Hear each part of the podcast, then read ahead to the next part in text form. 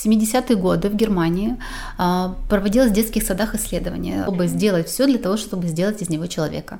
Любыми угу. способами. Розгами, там еще чем-то, вот сделать человека. То есть... Вася, куда ты лезешь, Вася? Вася, сейчас по жопе дам. Позволяет. Меня папа уже убил за такое.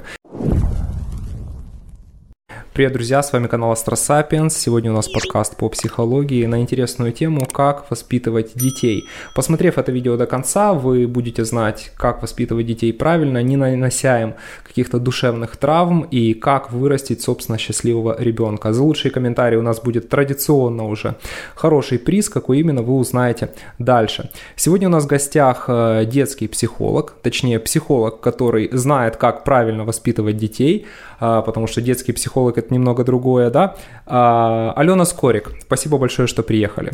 Здравствуйте, Валерий. Да, психолог для родителей, я себя так называю. Угу, психолог для родителей, а, замечательно. Да. А, скажите, пожалуйста, вот э, что, собственно, такое счастливый ребенок? Детство такой период, он априори счастливый, настолько, насколько же и бессознательный, когда ты получаешь удовольствие от того, что подходишь к луже со льдом, палкой бьешь и думаешь о том, что ты разбиваешь стекла где-то на витрине. Собственно, что такое счастливое детство? Ну, счастливое детство, наверное, каждый может потом, когда уже вырастает, да, проанализировать и сказать, было мое детство счастливым или не было оно счастливым.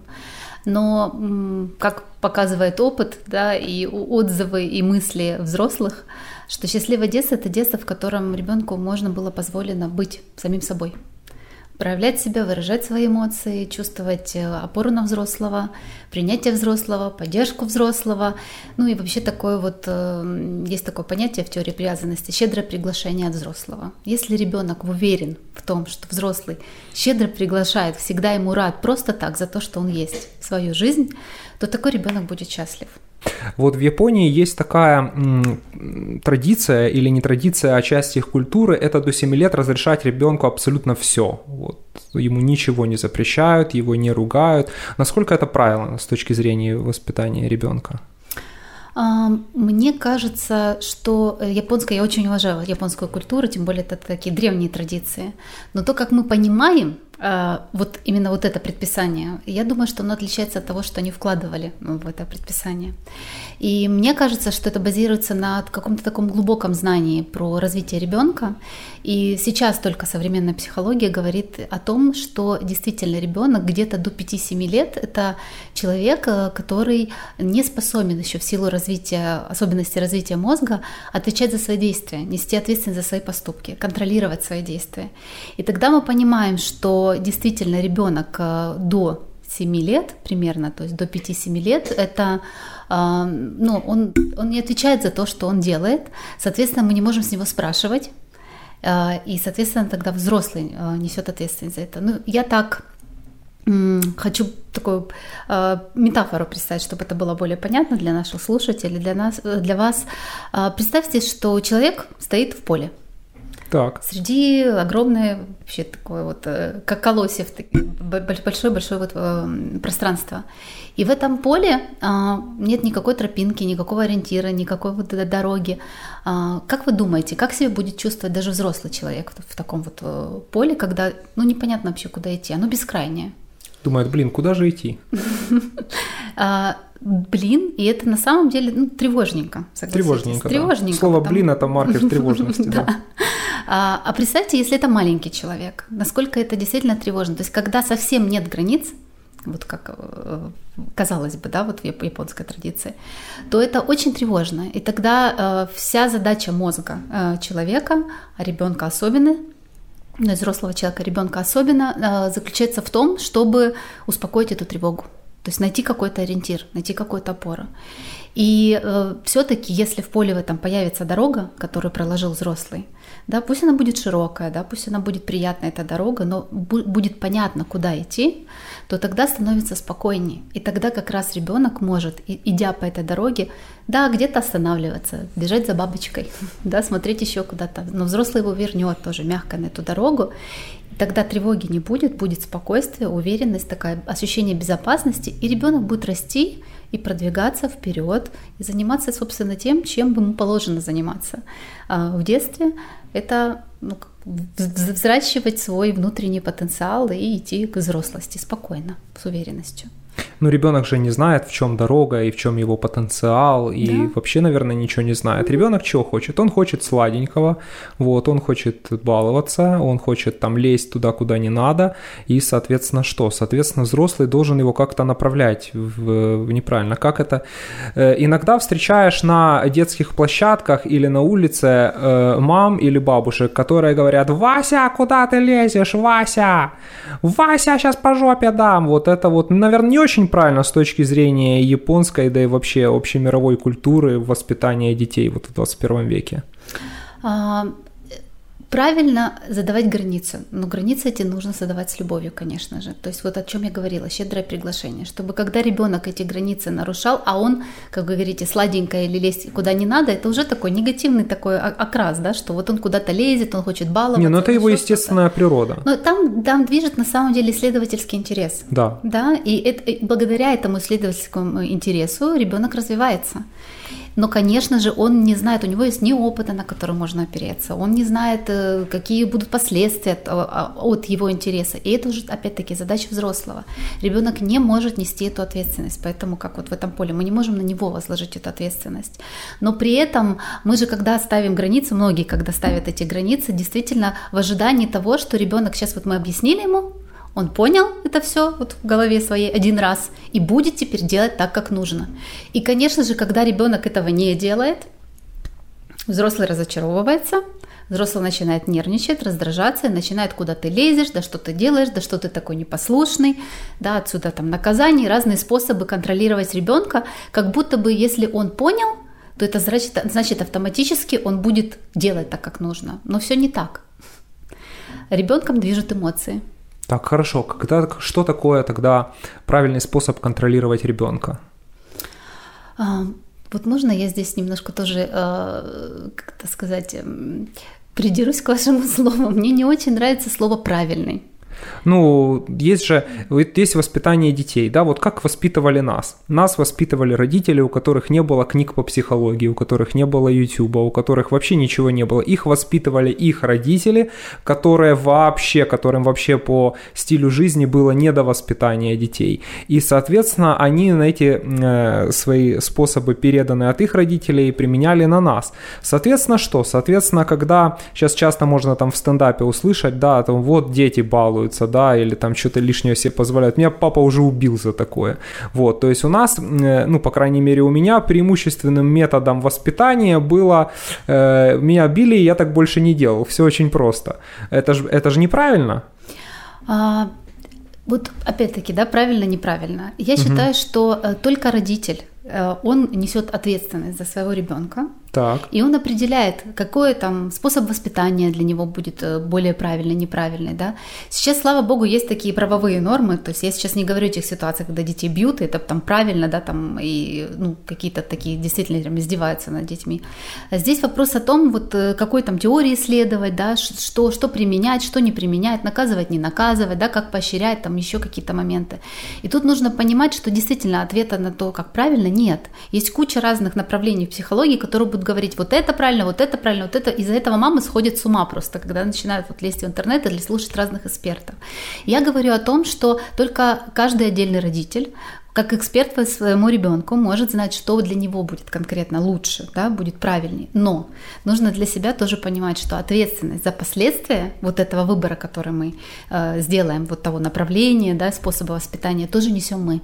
Угу. Вот, поэтому здесь вот, наверное, ну, можно говорить о том, что, что будет более, более там гармонично, да, какие мы последствия хотим. То есть вот э, момент, который вы говорите, да, что там били, и я был послушный, да, мы задаем себе вопрос, как родитель, я чего хочу? Я хочу, чтобы ребенок меня боялся и делал все, что я хочу. То есть если это моя цель, да, я могу наказывать, да, я могу ограничивать, да, я могу там портить отношения, манипулировать и что-то еще, но ребенок действительно будет ходить по струночке и делать все, что хочу.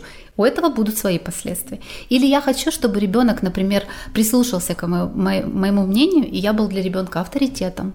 И он это делал потому, что он меня уважает, потому что он хочет быть для меня хорошим. Ведь у нас есть, на самом деле, у каждого из нас есть такой э, инстинкт, об этом сейчас говорят, что это даже инстинкт быть хорошим для тех людей, которых мы любим. Если мы человека любим, у нас всегда просыпается желание сделать для него что-то приятное, порадовать его. И если мы можем выстроить отношения с ребенком таким образом, то ребенком будет двигать именно вот этот мотив, а не мотив, а, чтобы меня не наказали, не забрали у меня там сладкое мультики самое ценное там друзей, а, да, или там, ну, не дай бог, да, меня там не, не били, не кричали. Страх или уважение мы сами выбираем. Как э, воспитать, чтобы ребенок э, уважал родителя? А, уважение, а, оно а, базируется на хороших отношениях. Есть такое угу. понятие надежная привязанность. Вот мне хочется немножко подробнее об этом рассказать, потому что, правда, это очень важно. В 60-х годах Джон Болби э, вместе со своей э, напарницей, коллегой Мэри Эйнсворт, они экспериментальным путем обнаружили, что есть несколько таких вот э, стилей отношений, стилей вот привязанности. Привязанности не от слова, да, привязали вот как будто ну, какая-то негативная краска, от английского attachment, которые определяют на самом деле, то есть то, как сложится отношение у ребенка с основным э, человеком, главным, ну чаще всего это мама, э, очень сильно зависит и то, насколько он будет счастлив в взрослой жизни, как он будет строить свои отношения там в браке, с, с друзьями, на работе, еще в чем-то.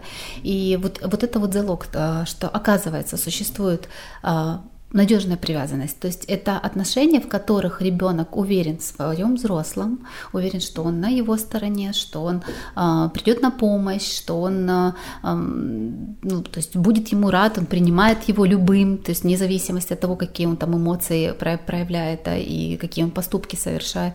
И вот это такой обмен. И тогда люди, которые вот вырастают э, с людьми, э, сейчас скажу, люди, которые вырастают, э, э, когда у них отношения, вот надежная привязанность сложилась, так, наверное, правильно будет сказать. А, а это люди, которые чувствуют себя расслаблены, а, они уверены в отношениях, они могут э, просить о помощи, они могут оказывать помощь, они могут быть надежным такой вот опорой для другого человека, надежным тылом и могут точно так же рассчитывать на другого человека. И есть моменты вот как раз вот ненадежной э, привязанности. Ну, если нужно будет, я могу тоже рассказать об, об этих моментах. Но вот как раз, э, когда есть вот эта вот база, тыл такой вот уверен для ребенка, вот там вот будет уважение, там будут вот эти. Давайте уважения. поговорим о том, как, э, чем заменить устаревший ремень.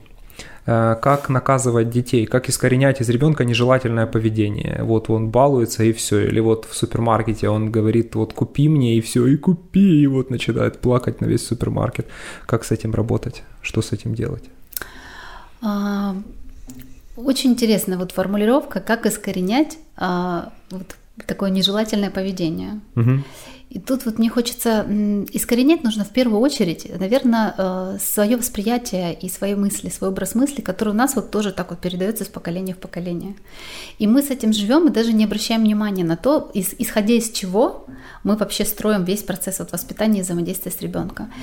Это еще в средние века было такое вот э, отношение к детям, что ребенок это маленький звереныш, так. Э, который абсолютно как бы себя вообще вот не контролирует, какой-то вот действительно как чертенок какой-то, который пришел в этот мир, и задача была взрослых как раз в том, чтобы сделать все для того, чтобы сделать из него человека. Любыми угу. способами, розгами, там еще чем-то, вот сделать человека. То есть это отношение к ребенку априори, что он специально хочет э, чего-то плохого. То есть если вот его там в рамки, в рамки не поставить, то все, будет ужас. Там, дай, дай э, палец руку откусит. Если мы такими глазами смотрим на ребенка, то мы тогда действительно начинаем его э, ущемлять, наказывать, да, и использовать вот манипуляции, кучу, кучу разных вот таких вот методов. Но на самом деле, ну, сейчас, если посмотреть, э, человек приходит в этот мир ну, с добрыми намерениями, с хорошими, и это очень важно, правда, изначально. Смотреть э, на ребенка глазами, что он сейчас себя ведет наилучшим образом, которым он способен сейчас в силу своего возраста, зрелости и чего-то остального. И тогда смотрите, от того, что мы видим, и зависит то, что мы будем делать. Мы сейчас видим кого? Маленького тирана, изверга, который тут валяется у нас на полу сейчас, да, кричит и там визжит, он хочет игрушку, и что нам нужно сделать, да, надо его приструнить, да, нужно его там успокоить, наказать, вывести, там больше никогда не дать, там, не знаю, какими-то угрозами, может быть, да, только чтобы он замолчал, потому что он сейчас издевается надо мной, да, часто мы такое слышим от родителей. Или мы смотрим на него, когда он сейчас, да, лежит на полу, кричит, плачет игрушку, но мы смотрим на него как на маленького человека, который запутался, который еще не зрелый, который не, уме... не понимает, что с ним происходит, он не может совладать со своими эмоциями. То есть вот ему на самом деле сейчас нужна помощь, ему нужно помочь. И если мы смотрим этими глазами, то наши действия будут совершенно другие да, тогда мы сможем говорить с любовью, с сочувствием, да, тогда мы сможем сказать, озвучить его эмоции в первую очередь. Сейчас многие говорят об эмоциональном интеллекте, насколько это важно вообще для развития. То есть в первую очередь озвучить его эмоции, сказать, что, малыш, да, конечно, ты сейчас, ну возьмем, да, вот эту вот типичную ситуацию. Хочу машинку, хочу машинку, да. Да, малыш, ты сейчас хочешь очень машинку, она там прекрасная машинка, ты ее очень любишь, я понимаю тебя, да, у тебя есть такое, а мама тебе ну, там не разрешает, там не покупает эту машинку. Конечно, Конечно, это очень грустно. Конечно, это печально. Конечно, ты протестуешь. Я с тобой. Мы с тобой с этим справимся. То есть э, сейчас вот от того, что ты плачешь и протестуешь по этому поводу, ничего страшного не происходит. Тебе нужно выразить свои эмоции, по сути. Мы сидим вместе. Если это там магазин или еще куда-то, уйти, чтобы публика не видела, потому что это тоже такой раздражающий фактор, он действует на родителей, на ребенка, там, если еще бабушка какая-то пройдет, скажет, ай-яй-яй, сейчас заберу этого малыша, да, то э, ну, сложно, действительно, это эмоционально сложная ситуация, потому можно просто взять ребенка в охапу, сказать, что э, я с тобой, там, мы с этим справимся, мы, мы с тобой сейчас пойдем там в машину сядем, да, или куда-нибудь там, где можно уединиться, в комнату матери ребенка, и, и мы с тобой сейчас успокоимся по этому поводу. Конечно, ты расстроился, машинки не будет, ну и все, и сидим его жалеем. Больше ничего не нужно. Но благодаря вот этому взаимодействию ребенок получает опыт, что я не, я не от того, что я сейчас чего-то хочу и не могу справиться с эмоциями, со мной все в порядке. Родитель показывает, как можно справляться вот, вот этими шагами в будущем самому с вот этими эмоциями.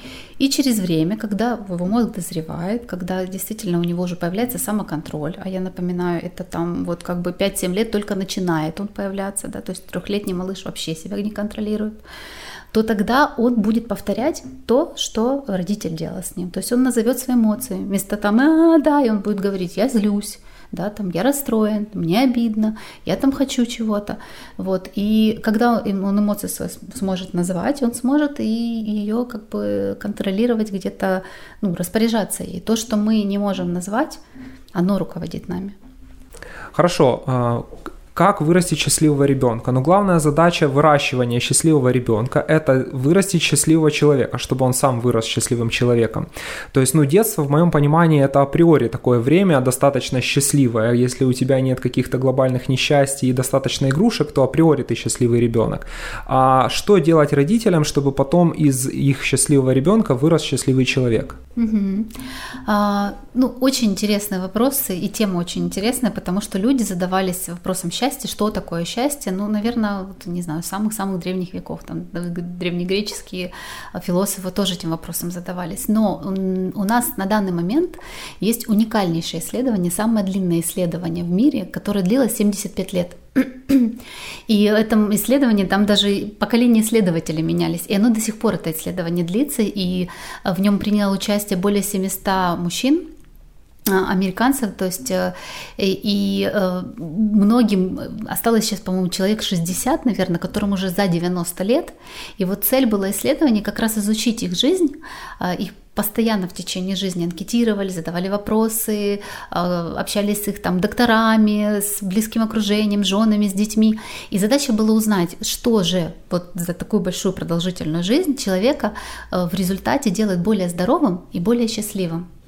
И как оказалось, а, что э, ни социальное положение, ни богатство, э, ни там какая-то известность, они не приносят человеку счастья, хотя сейчас многие к этому стремятся да, в современном мире. То, что делает человека здоровым и счастливым, это отношения.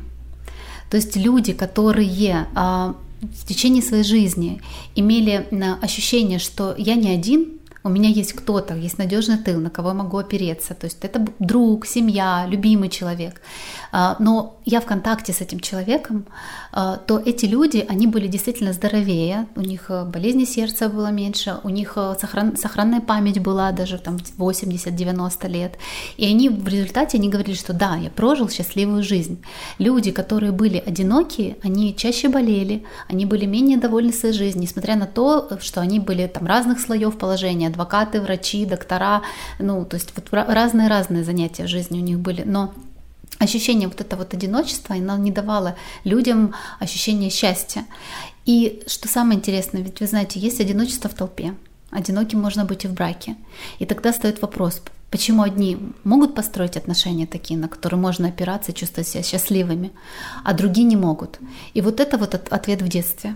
Если э, отношения с самым значимым, первым взрослым складывается вот таким образом, что это надежные отношения, э, это мой тыл, это моя опора, э, родитель меня поддерживает, родитель рад за меня, э, на моей стороне всегда родитель, то ребенок получает вот этот первый опыт, как доверять другим людям, как на них полагаться, да, и как самому э, быть опорой.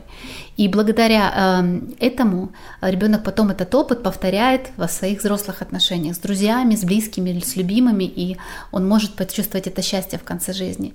Если изначально отношения складываются так, что родитель недоступный, там, э, подавляющий, э, эмоционально да, не включенный, такой вот контролирующий, может быть, очень сильно родитель, то ребенок получает опыт, что нельзя положиться на близкого человека, то мне нужно постоянно как-то тревожиться и что-то делать, чтобы только заслужить там похвалу и заслужить принятие родителя. Или наоборот, да, что мне ни на кого положиться, зови, не зови, никто не придет на самом деле. И тогда этот опыт, он тоже переносится во взрослую жизнь. И даже если рядом встречается встречаются близкие э, люди, которые готовы дать такой, вот стать такой опорой, человек не может расслабиться и довериться. И тоже, как показывает исследование, 70% людей опыт детских отношений первый, они повторяют в течение всей жизни. И только 30 в результате работы над собой, э, они могут ну, поменять вот этот стиль. И если там был опыт такой вот не очень удачный в детских отношениях, все-таки во взрослом возрасте прийти к вот этому надежности, такому вот обмену и эмоциональной близости. Поэтому ответ на вопрос, как сделать счастливого взрослого и своего ребенка, это делать акцент и ставку на отношения, заботиться об отношениях. А, у вас есть онлайн-курс, который называется «Поощрение и наказание». Поощрение наказание, точка, или что-то еще? А, похвала и наказание – две стороны одной медали. Великолепно. Друзья, за три лучших комментария мы вам дадим бесплатный доступ на этот курс, поэтому пишите комментарии, задавайте ваши вопросы, мы с удовольствием на них ответим и э, дадим вам возможность бесплатно посмотреть замечательный курс. Раз есть похвала и наказание, значит, Гнутый пряник, да? Что-то еще, что-то не все так просто, как вы говорите. Есть все-таки какие-то методы влияния, такие как похвала и наказание. Вот расскажите немножко поподробнее. Э, Все-таки наказание имеет место быть, и в каком виде оно имеет место быть вот в правильном воспитании? Опять-таки. Слово правильно? Да, слово правильное. Мы, мы, можно наказывать. Э, каждый родитель может для себя выбрать и способ наказания. Все главное понимать, что в результате будет этого наказания. То есть, когда мы можем прогноз увидеть, мы можем выбрать, надо нам это или нет. А, что несут наказания? Нас всех воспитывали наказанием, да, кого-то на горох ставили, да, у кого-то там на улицу не пускали гулять, да, кого-то там, ну, не знаю, там кричали, что-то там забирали. И мы все знаем, что, что в результате этого происходит с отношениями. А, ведь когда нас наказывали, да, там в комнату отправляли, в угол ставили, ну вот я не встречала ни одного взрослого, который сказал бы, что я там в углу стоял, и думал, что да, действительно, я вот сейчас так плохо поступил, да, там испытывал муки совести и, и думал, что я вот в следующий раз вот не буду так вот делать, я буду нет, этого никто не делает. В углу ребенок стоит и что? Он чувствует несправедливость, он чувствует нелюбовь, он чувствует злость, он строит планы мести. И по сути, чему, что дальше ребенок делает? Он учится э, способом, как э, какую-то оплошность, да, что-то не получилось, как это так скрыть, не показать родителю, да, чтобы родитель не узнал, и тогда вот не будет наказания. По сути, наказание в первую очередь, они портят отношения. Между родителем и ребенка. То есть ребенок понимает, он не на моей стороне, значит, мне нужно от него скрывать. Если я же что-то сделаю, я лучше вот не, не скажу, не, не буду э, это показывать э, родителю. А, что дальше? Эм, если мы наказываем ребенка младше пяти лет, это вообще бессмысленная история, потому что мы обычно ребенка наказываем за что? За какие-то вспышки, да, вспышки агрессии, например, когда вот он там что-то ломает, там кричит, там не слушается, еще что-то происходит. И вот здесь вот с точки зрения психологии развития ребенка это действительно бессмысленная история. И я думаю, если вот мамы нас сейчас смотрят, они подтвердят, что если ребенок что-то сделал такое вот в эмоциях, мы его за это наказали, даже если мы его научили прийти сказать, э, извини, пожалуйста, я больше не буду, а это вот именно научили, то есть это совсем не изнутри такое, да, что я чувствую раскаяние, прости меня, пожалуйста. Научили, он это сказал, но через час, через два, на следующий день он повторяет то же самое снова и снова, и мы видим, что это вот как ком такой вот. Нам приходится усиливать наказание, нам приходится действовать еще жестче, и ребенок еще хуже начинает это делать. Почему? Потому что э, когда ребенок вот так вот спонтанно эмоционально что-то делает, да, такое запретное, в этот момент это действительно особенности развития мозга. Ребенок до 7 лет, в этот момент он не, он не помнит, он физически не помнит о том, что это там запретно, или что я обещал этого не делать, или что у нас еще какие-то правила. Ребенок до 5 лет, он держит во внимании только один объект – и если это сильная эмоция, то он в этой сильной эмоции, будь то действительно там какая-то там злость и раздражение, будь то энтузиазм, интерес, он побежит туда, куда не нужно бежать, он в этот момент физически не способен помнить о том, что э, родитель ему говорил. То есть выводы он не делает. И получается, когда мы наказываем, мы портим отношения, ребенок чувствует не любовь родителей, не принятие, но в результате повторяет все то же самое, делает то же самое. Максимум, что можно сделать, это очень сильно напугать, и тогда будет эмоция, как бы, ну, страх будет очень сильный, и тогда, конечно, в страхе он парализует, и ребенок ничего другого делать не будет. Опять-таки, мы сами выбираем, хотим ли мы через страх держать ребенка. Другой момент, как добиваться да, послушания все-таки дисциплины. О, э, э, на, на, наоборот, да, то есть э, если, если мы не наказываем, что происходит? А, мы, мы, мы действуем от обратно. Когда мы наказываем, мы портим отношения. А я вначале говорила, отношения это залог на самом деле того, чтобы ребенок шел за родителем, прислушался к нему, слышал, родитель был авторитетом. И тогда, если у нас хорошие отношения, ребенок уверен, что родитель на моей стороне, он там сделал что-то не так, да, то тогда э, у ребенка возникает желание все-таки прислушаться, все-таки сделать так, как. И тогда, смотрите, ну это и про взрослых, и про детей. А, что стоит за нашими действиями, когда мы что-то делаем? За нашими действиями всегда стоит мотивация. У нас должен быть мотив, наш собственный мотив, что-то делать или не делать. Вот это ключ. То есть нам нужно как бы строить отношения ну, в рамках сегодняшней передачи конкретнее не смогу рассказать, то есть как это, в курсе это есть. А строить отношения таким образом, чтобы у ребенка появилось внутреннее свое личное желание – ну, например, да, там не ломать что-то, да, или там, там гори, спасибо, пожалуйста, да, то есть какие-то вот моменты, которые мы хотим ребенка научить, его личное желание, оно возникает часто. Почему? Потому что моя любимая мама меня об этом попросила, рассказала. Еще почему? Потому что люди, которым я доверяю, которые, э, которые для меня примеры авторитет, они так делают, а я хочу быть на них похожим. Это мой личный мотив.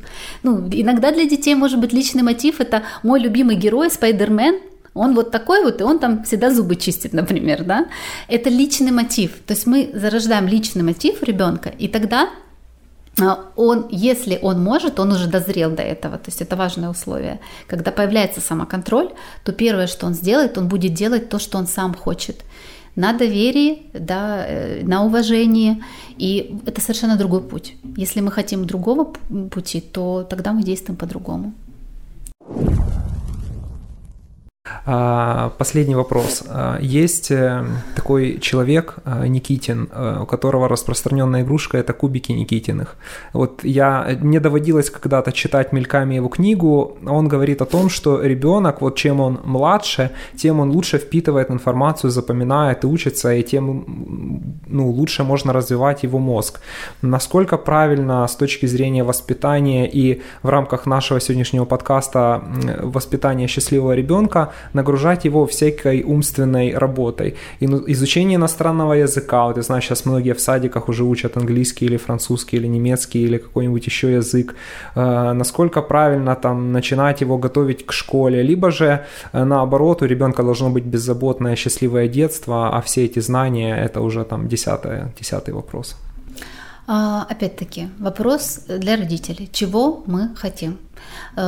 Э, ответом на этот вопрос мне хочется привести пример три исследования, а, которые, в принципе, утверждают одно и то же. В 70-е годы в Германии а, проводилось в детских садах исследования. Э, брали выборку 100 человек. 50 человек – это детские садики, в которых детей усиленно занимались изучением э, там, языка, чтения, то есть вот именно обучением детей. 50 а, детей в другом садике, в котором акцент был на свободной игре. То есть дети могли вот именно экспериментировать, играть, что, то, что они хотели. Потом этих детей протестировали перед э, тем, как они шли в школу. Конечно же, те, которых учили, показали лучшие результаты. У них было больше там, логика, сообразительность, знания. У второй группы было меньше. Но, что самое интересное, к четвертому классу у детей результаты сравнялись. А дальше первая группа показывала по чтению, по математике результаты ниже, чем вторая группа. И у первой группы стабильно были проблемы в социальной и а, в эмоциональной сфере.